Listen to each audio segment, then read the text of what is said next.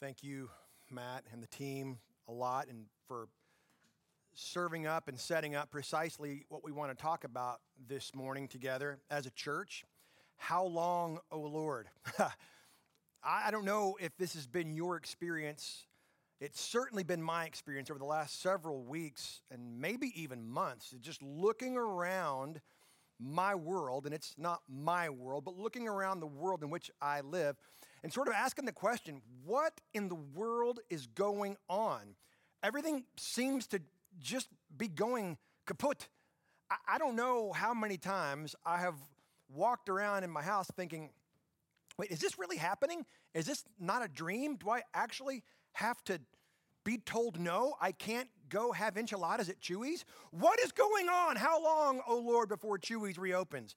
Now, that's a first world problem, and I get that, but there seems to be a lot of things going on that perhaps drive us to want to have answers. I mean, there's, of course, this COVID 19 global pandemic that has gotten everyone's attention, and rightly so.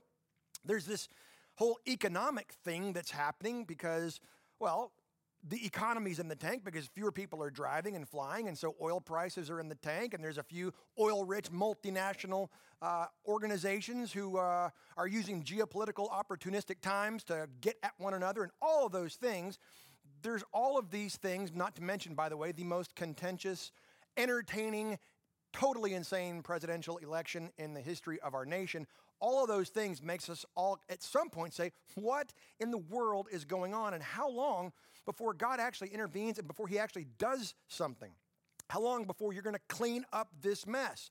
God, aren't you doing something? And as we've said before, God is never not doing something. God is always active, working, for his glory and for our good if we but have eyes to see it. Now, he's always doing something. It's probably not what we expect, but it's always best. And it's really important for us to remember for our faith. If all we ever do is look at the circumstances around us, like Peter stepping out of a boat and seeing, hey, these are really big waves, I believe I'll drown now if all we ever do is look at our circumstances, we will inevitably begin to sink because there is a gravity to our depravity, and all of that will drag us down. But if we look to the Lord, it's amazing how the things of this earth really and truly do grow strangely dim in the light of His glory and grace. So that leads us to our big idea for the morning, what we're going to want to walk out of wherever we are this morning hearing this sermon. Our big idea for the morning goes like this The outlook produces fear, the uplook produces faith if we just look at what's going on in our world and try to make sense of it, we will inevitably be stoked up in fear, uncertainty, doubt, and ultimately anxiety. But if we keep our eyes turned to Jesus, the author and perfecter of our faith, that faith actually increases. And we're not the first generation, we're certainly not the first community to have these kinds of experiences that we're going through right now. In fact, we're going to get an incredibly relevant narrative from Scripture that gives us some much needed truth. As you probably know by now, we're starting a three week sermon series, Lord willing, in the little minor prophet book of Habakkuk. Now, we're approaching this sermon series in Habakkuk a little bit differently than we have done sermon series through a book of Scripture in the past. Mentioned this to you already, hopefully on email. You've already seen this.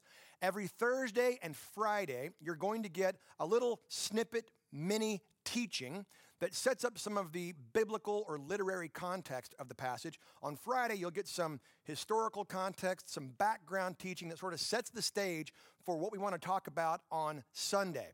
And then on Monday and Tuesday, you're going to get another quick teaching that is probably going to be from either Matt or Mike or from Ashley Barrero, someone you'll hear from in just a moment, that sort of applies it and makes it personal and lands it right squarely in our lives. So, if you haven't been looking at those emails, I really want to invite you and encourage you to do that.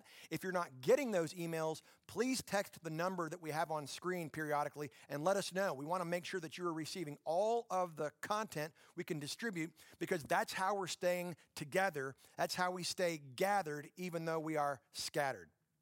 We already looked at the biblical and historical contexts of Habakkuk. You should have already seen those. And make sure that you refer back to those. For now, I want you to hear our passage read. Ashley Barrero, who coordinates a lot of our children's ministries and all of the events that happen in this space, is going to read for us Habakkuk 1. Ashley?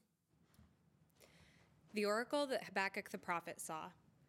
O Lord, how long shall I cry for help, and you will not hear?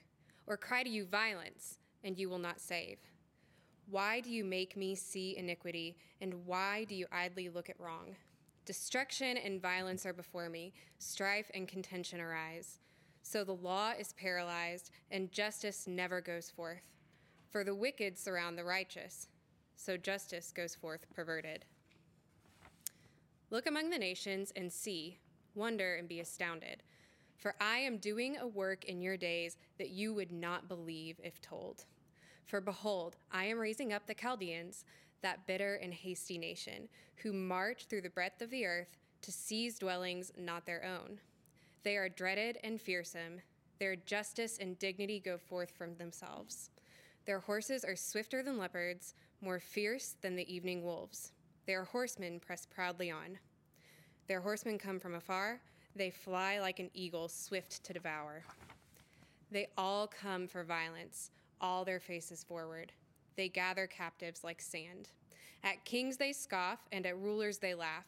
They laugh at every fortress, for they pile up earth and take it. They then sweep by like the wind and go on, guilty men, whose own might is their God. Are you not from everlasting, O Lord, my God, my Holy One? We shall not die. O Lord, you have ordained them as a judgment, and you, O rock, have established them for reproof. You who are of purer eyes than to see evil and cannot look at wrong, why do you idly look at traitors and remain silent when the wicked swallows up the man more righteous than he? You make mankind like the fish of the sea, like crawling things that have no ruler. He brings all of them up with a hook and drags them out with his net. He gathers them in his dragnet, so he rejoices and is glad. Therefore, he sacrifices to his net and makes offerings to his dragnet, for by them he lives in luxury, and his food is rich. Is he then to keep on emptying his net and mercilessly killing nations forever? I will take my stand at my watchpost and station myself on the tower, and look out to see what he will say to me and what I will answer concerning my complaint. Thank you, Ashley. That is God's word to God's people. Now, we have to remember that the prophet Habakkuk is not writing to us here and now. He's not addressing our specific circumstance. This is written by a guy 2,600 years ago as a person to some people in a place for a very specific purpose. And yet, from that narrative, we're able to extract a principle and transport it across time and space and drop it into our context and learn some things that are true about God, about ourselves, and about how those two things interact in time and space. So, this is the book of Habakkuk. Habakkuk is writing to a group of people who are going through a very strange time indeed. Again, if you haven't watched the teaching videos from Thursday and Friday, I encourage you to do that. Your translation in Habakkuk 1:1 might be a little bit different. The Hebrew there is actually the burden. Now, the ESV translates it as oracle, which is a, fair and accurate translation, but in the context, really, this is the burden that Habakkuk saw. This is the thing that he is saddled with. He wishes he was not that guy. He wishes he was not the one to actually have to understand and see and experience all of this. So I want to very briefly just walk back through this and see what Habakkuk is reporting on. We're going to see a question by Habakkuk, an answer by God, and then another question by Habakkuk. And let's see how perhaps this flicks some familiarity in our own soul for how we're going through our day and age today. Habakkuk 1:1, the oracle or the burden that Habakkuk the prophet saw. He actually saw and heard what he says he actually saw and heard. He asks the question, "O Lord, how long shall I cry for help and you will not hear or cry to you violence and you will not save?" I don't know if you've ever been there, but I like this guy Habakkuk. He's at least honest. He's not trying to pretend some religiosity of saying, oh, be careful what you ask for. Be nice to God and he'll be nice to you. And oh, you don't want to push God's buttons. No, Habakkuk is actually honestly asking a question Where are you? What's happening? Violence. There are people being objectified. There are people being victimized. There are people being taken advantage of innocently. Either, God, you're disinterested, or you just don't care or you're actually unable or unwilling to do anything. Where are you, God? We need help. Why will you not listen? Why will you not save? If you can, then why won't you? It's a very real question that Habakkuk asks, and I think it's helpful for us to understand that we can ask real questions of our God, and He is not threatened, nor does He blush, nor is He put off with, oh, you insolent, tiny creature, how dare you? It's a legitimate, sincere question that Habakkuk asks. Verse 3 Why do you make me see iniquity? And why do you idly look at wrong? Destruction and violence are before me, strife and contention arise. Now you have to remember that this is written probably right around the time of 605 BC. The Battle of Carchemish between Egypt and Babylon has taken place. Egypt has fallen, Babylon is rising, and yet, right in the shadow of the Battle of Carchemish, the people of Judah are treating God like a good luck charm. Oh, we're God's people, and yes, we'll do some things mechanically and mindlessly in worship, but we really don't love him. In fact, we kind of resent him and want him to get out of the way until we need him. And so, as is the case with all people groups, violence, envy, strife, objectification, victimization is breaking out. And Habakkuk He's a Levitical priest, we think. We'll see that at the end of chapter 3. Is heartbroken over this. Why is this being allowed to happen in my land, among my people? What's going on? Where is my God?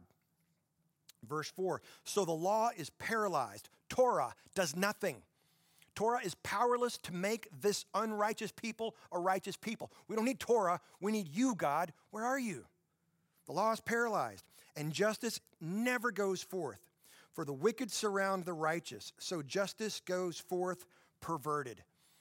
There is a sense in which the, the heartbeat of the population, either believing population or the unbelieving population, that says things are not as they could and should be. Where is God? If there is a God, why won't he do something? Now, astonishingly, Habakkuk gets an answer. God answers Habakkuk and gives Habakkuk probably more than he was bargaining for. Verse 5 the Lord answers Look among the nations and see. Wonder and be astounded, Habakkuk, for I am doing a work in your days that you would not believe if told. I love right there the answer to the question of what's going on and how long. The answer to that question I am. God says, Oh, you don't understand. I am who I am, and I'm doing a thing, but I don't tell you all my plans because you couldn't handle the truth. I'm going to do something, and even if I told you, you wouldn't believe it, but now I'm going to tell you. Verse 6 For behold, I am raising up the Chaldeans, that bitter and hasty nation. This is terrifying. They were a butchering, horrible, violent, aggressive people, these Babylonians. King Nebuchadnezzar was a marauding king that would destroy everything in his path. That bitter and hasty nation who marched through the breadth of the earth to seize dwellings not their own. God is completely aware of who they are, what they're like, and what they do. And God says something amazing I am raising them up. I am superintending their evil for my good. That's always important for us to remember. They are dreaded and fearsome their justice and dignity go forth from themselves. What is God saying? He's saying that seemingly, from all appearances, they are sovereign. Justice and dignity go from themselves. That's what God is like. And apparently, the empire of Babylon does the same thing. They answer to no one. But God wants us to make sure and understand that they actually are under his sovereign rule and direction. Verse 8 Their horses are swifter than leopards and more fierce than evening wolves. Their horsemen press proudly on. Their horsemen come from afar. They fly like an eagle, swift to devour. They all come for violence, all their faces forward. They gather captives like sand. At kings they scoff, and at rulers they laugh. They laugh at every fortress, for they pile up earth and take it. This is amazingly specific language.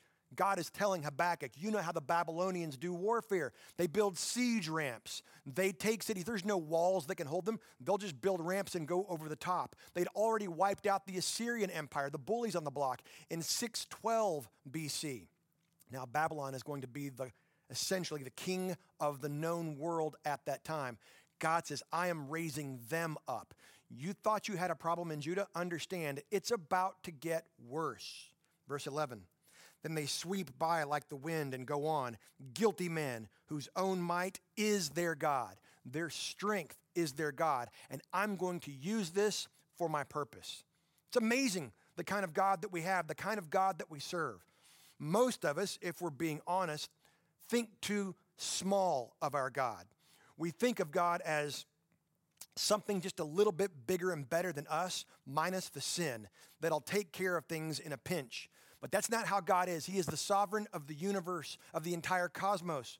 We're reminded that about 1,500 years before this, God tells Abram, I want you to stay in the land, be fruitful and multiply. I want you to grow for me. The messianic people, the nation of Israel will come from you. Stay in this land and be productive. And yet, God knows that it's not going to happen. Because of sin, they're going to sojourn down to Egypt because they will not trust their God. And God says, I'm going to superintend all of that for my purpose. Because you see, he'll tell Abram in Genesis 15, the wickedness of the Amorites has not yet ripened. 400 years you will be in Egypt while their wickedness ripens. And then I'm going to bring you up out of Egypt on eagle's wings. That's interesting language compared to what we see in Habakkuk. And I'm going to use you, your descendants, as the instruments of my judgment upon this wickedness. You would think that Israel would remember this, but no, 15 centuries later, Israel, Judah are the people that are in the land, occupying it with bounty and blessing and profitability. And they forget their God. And they begin to practice violence and wickedness one against another. And God says, In the same way that I brought you out of Egypt to judge the Amorites, I'm now bringing the Babylonians out of the east to judge you.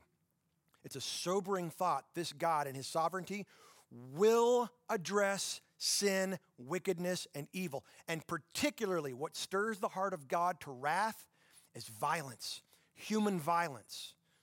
Now, look around in our world. Read just the other day of all of this violence that's taking place in the midst of this pandemic, people rising up against one another, police officers being killed, all sorts of racial strife and hatred and enmity. God is stirred to wrath because he is grieved over human violence, and he will raise up whatever he must raise up to deal with it.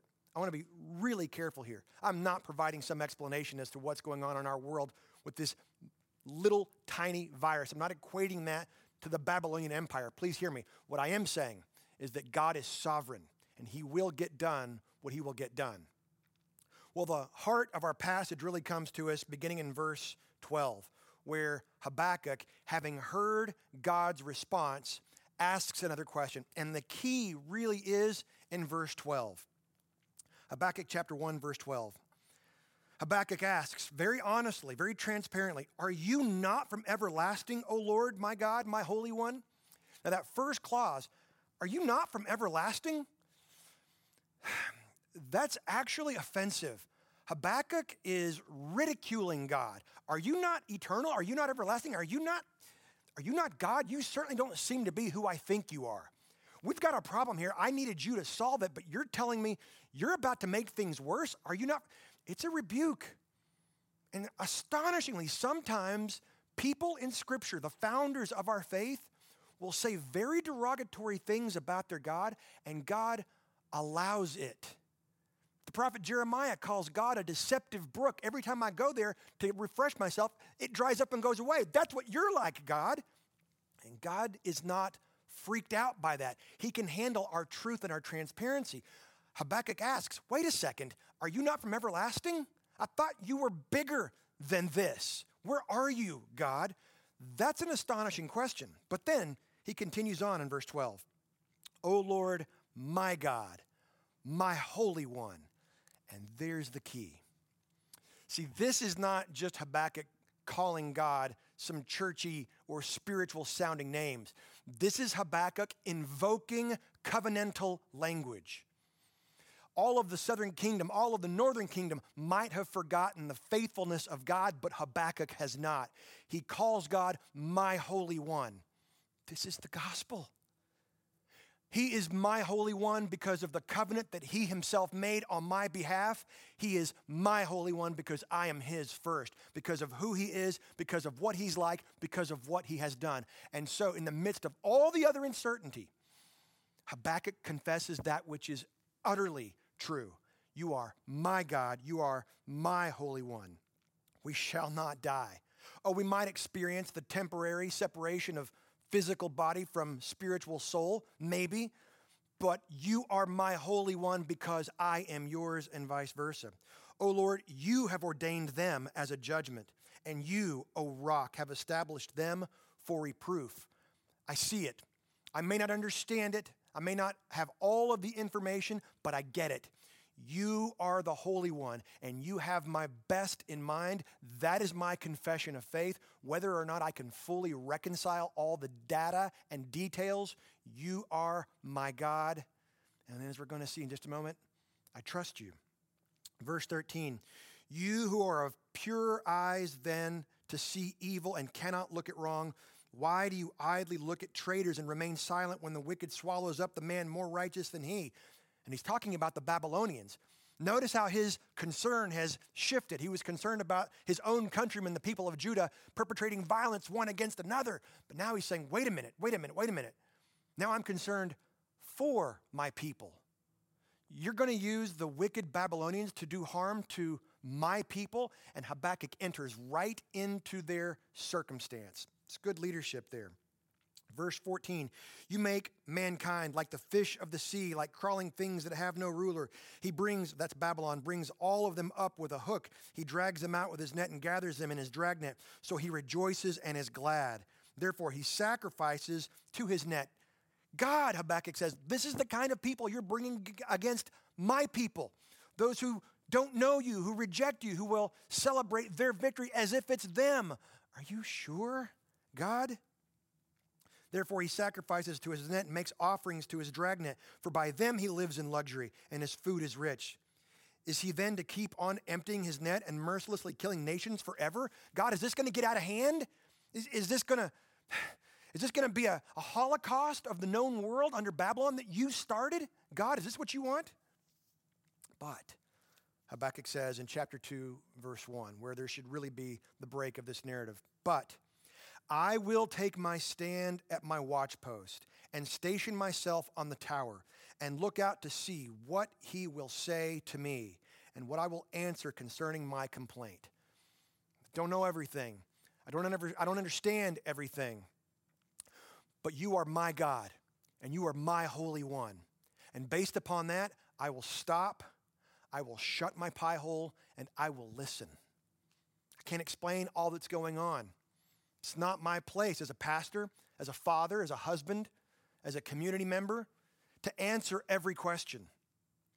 My place is to stand and watch and wait and lament like Habakkuk and say, How long? How long will people that we love be hurt? How long will people that we love grieve? How long will people that we love have questions that they cannot answer? But you are my God. You are my Holy One. And so, this passage, again, as our big idea teaches us, the outlook produces fear, the uplook produces faith. So I just want to give three very quick principles to try to apply this passage to our lives, where we are, who we are today. Number one goes like this The answer to the question why is who. And I know that's vexing because we want actual concrete answers. We want problems that we can solve, but we are ridiculously underqualified to solve any of life's meaningful problems. Instead, when we ask, God, where are you? Why aren't you doing something? Like Habakkuk, we have to preach little sermons to our souls and say, You are Yahweh. You are the covenant keeping God. You are full of loving kindness and mercy and compassion, and you really are good. Even if I can't discern it, you are good, and you have your glory and my best in mind always. I will wait for God. May not explain away all the circumstances, but we don't care. The outlook produces fear, the uplook produces faith. Ah, I have a God, and He is good, and He is the most real thing in the cosmos. And then I find my anxieties flittering away. Still don't have answers. But then I begin to become the kind of person who doesn't actually need answers to thrive. I just need my God. Second point God's ways are not like our ways. God deals with things in ways that we could never understand. We have a tendency to be reactionary, to identify symptoms and try to address those symptoms so that we can finally get to a problem and then eradicate that problem. God's not doing that. He is sovereign. He is operating with sovereignty over the entirety of the cosmos, not just our solar system and world or our community or individual lives. He's working all of those things together for the good of those who are called according to his purpose. And he does not do things the way that we do things because he's God. He's not like us. Praise God. We can trust him. His ways are better. Which leads me to our third point, and I want this one to really land because selfishly, transparently, it really stuck on me this week. The Lord is God, not a hero. I believe it was that great theologian, Bonnie Tyler, who rightly said, We need a hero. And a lot of us feel that way when we're experiencing fear, uncertainty, doubt, strife, enmity, violence, oppression, opposition, and angst. We just need a hero. Our culture in the Western Hemisphere and Western civilization loves hero mythology because it is this societal, cultural binding up of all of our hopes we need someone who's just a little bit better, bigger, stronger, and more noble than we are to come in and solve our problems. Isn't that what all of our superheroes are? They're bigger, better, stronger, slightly more noble than us, probably less sin, if any, and they can just fix things, and then they leave when the problem is solved. God's not Superman. He's not interested in the pursuit of life, liberty, and the American way. He does not wear a cape. The Lord, Yahweh, is not a hero, He is God. And He does not operate the way superheroes do. Well, right at the right moment, Spider Man flings in or Batman pulls off that thing from his belt. That's not how God operates because He is God. He's not a hero. We want to keep our eyes fixed rightly on God because the outlook of our circumstances produces fear, the uplook produces faith. And as we've seen here, the Lord our God is holy, holy, holy. That does not merely mean that he is pure and moral, it means he moves himself forward to set right all that is wrong in the world. That's what holiness is. It is his character moving forward. God does and will deal with wickedness and evil. He raised up the children of Israel to judge Egypt. He raised up the children of Israel to judge the Amorites. He raised up Assyria and Babylon to judge the northern and southern kingdoms. That's how much God detests evil. So much so that he even sends himself, his second self, you might say, the very Son of God incarnate, Jesus Christ, to become all of the sin, wickedness, oppression, violence, objectivity, victimization of the world, God Himself becomes it and then pours out all of His judgment upon it. Why, God? Why? I am. He is the answer. And so, as we turn our eyes away from the waves like Peter, as we turn our eyes away from the surrounding Egyptians or Babylonians, and we turn our eyes instead like Habakkuk from our watchtower, let's see what God will do. We know that He is good and we can trust Him.